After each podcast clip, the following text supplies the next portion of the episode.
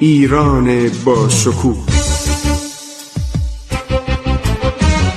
2800 سال تاریخ.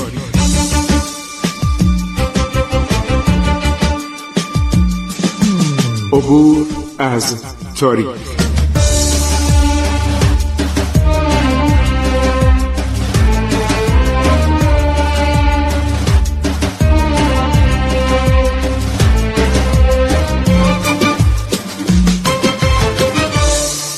بسم الله الرحمن الرحیم. به نام خداوند بخشاینده مهربان.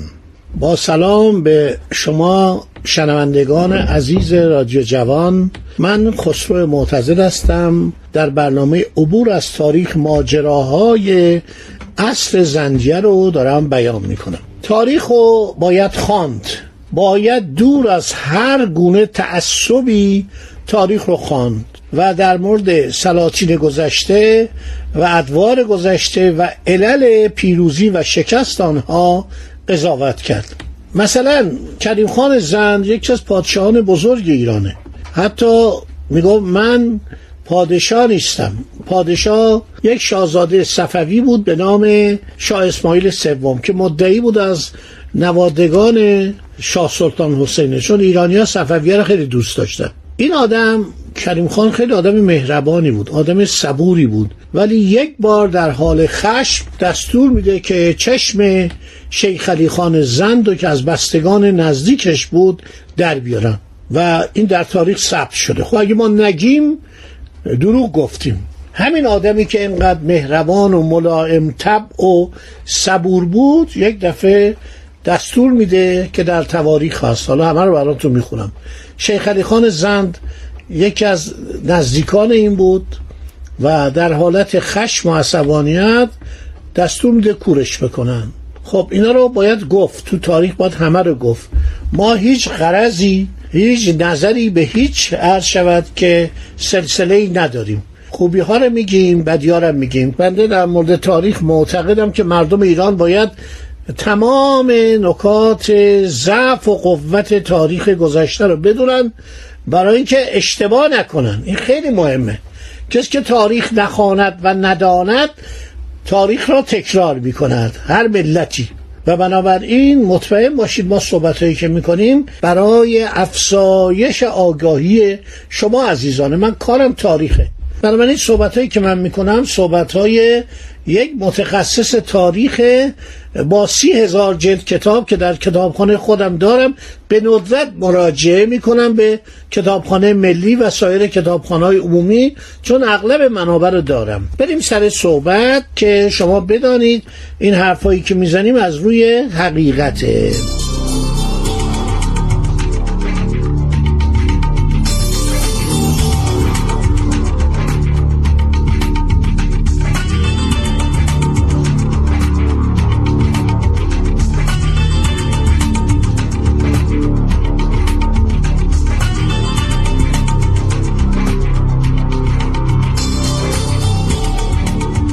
نکاتی که من زیاد دربارش صحبت نکردم مسئله جنگ عرض شود که کریم خان زنده با فتلی خان افشار. یکی از سرداران افشار بود که اینو من زود زد شدم.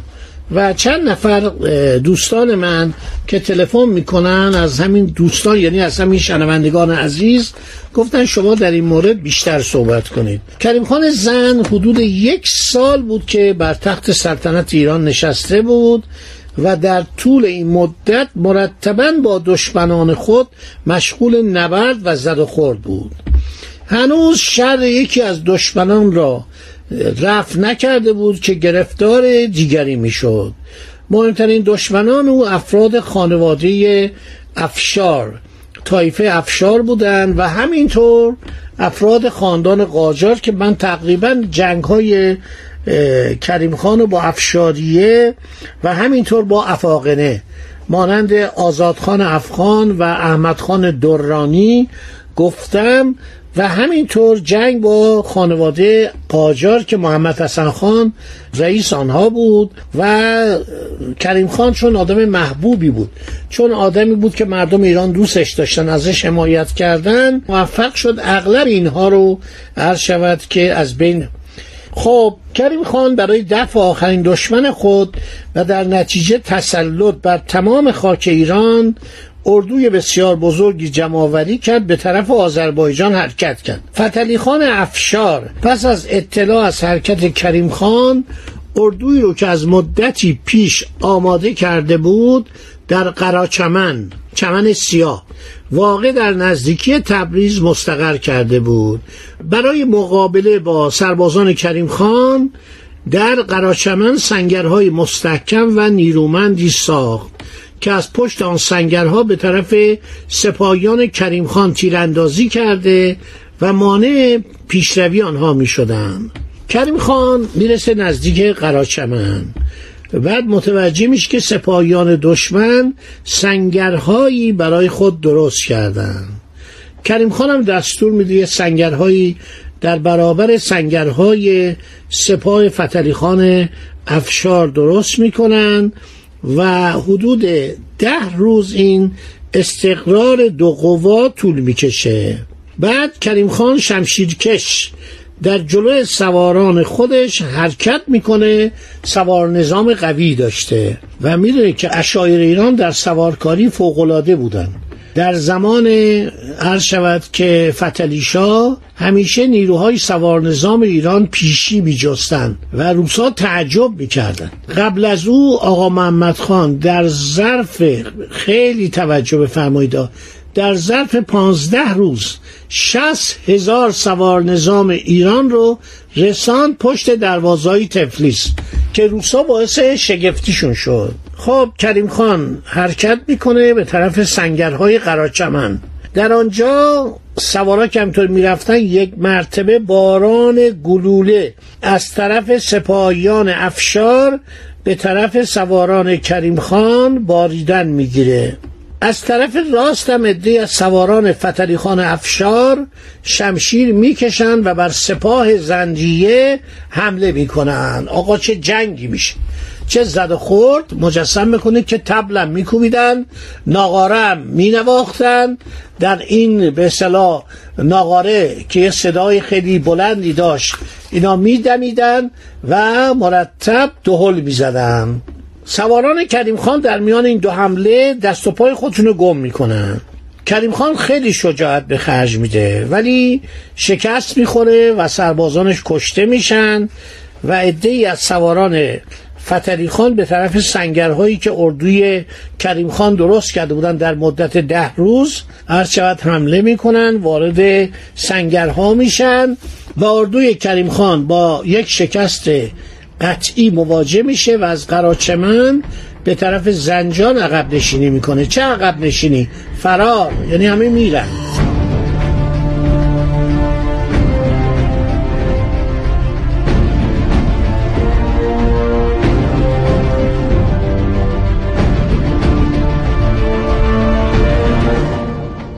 کریم خان با سواران خودش به سرعت عقب نشینی می‌کنه. فتلی خان افشار از این پیروزی یک جسارتی پیدا می‌کنه با عده از سواران زبده خودش. کریم خان رو تعقیب می‌کنه. کریم خان با زحمت در نزدیک زنجان جلو اردوی فراریان خودش می‌گیره. اونا رو جمعآوری می‌کنه و حمله می‌کنن به سپاهیان فتلی خان افشار. فتلی خان افشار شکست می‌خوره.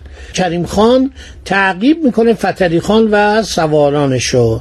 فتلی خان میره به طرف ارومیه. کریم خان میاد در تبریز. فتلی خان می‌بینه که کریم خان عرض شود که در تبریز موقتا مستقر شده که استراحت کنن فتلی خان دوستی داشته به نام علی نقی خان که پیشگار و ندیم آقای فتلی خان بوده.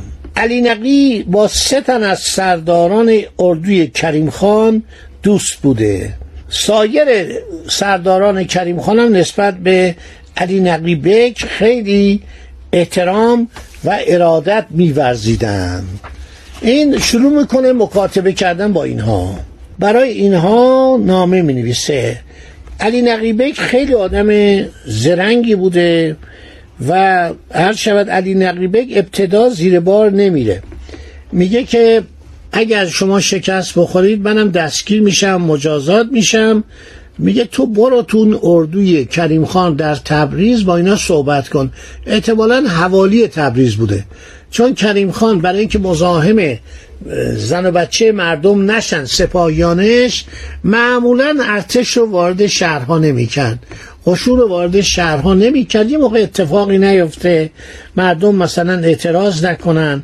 نره مثلا در دکان نانوایی نان بخواد یا در دکان قصابی گوشت بخواد و سپاهیانش مزاحم مردم بشن. بالاخره علی نقیبک با ابراهیم خان مکاتبه می‌کنه بعد میره دیدنش. و یک روز میره به اردوگاه کریم خان. ابراهیم بیک خیلی تعجب می‌کنه اون می‌بره توی چادر خودش قایم می‌کنه. بعد میگه که خب چه کار داشتی تو؟ تو چرا اومدی اینجا؟ تو در خدمت فتری خان افشار هستی. کریم خان بدونه بدش میان گفت آقا جون عرض شود اگر اردوی کریم خان رو شما به هم بزنید هر کدام شما فرمان فرمایی یکی از ایالات ایران رو عرض شود که به شما تفویض می‌کنه. فتلی خان افشار. اونا میشینن فکر می‌کنن میگه خیلی خوب یک کاری می‌کنیم. قرار میشه که مجلس مشاوره با هم در چادر تشکیل بدن. خب همینجا در ذهن مبارک شما عزیزان تاریخ دوست که خیلی شما رو دوست دارم. چون به تاریخ علاقه دارید به تاریخ ایران خیلی کنجکاوید تلفن می‌کنید و سوالاتی می‌کنید اینا باشه. باقی مطالب در برنامه بعدی. خدا نگهدار شما با. عبور از تاریخ.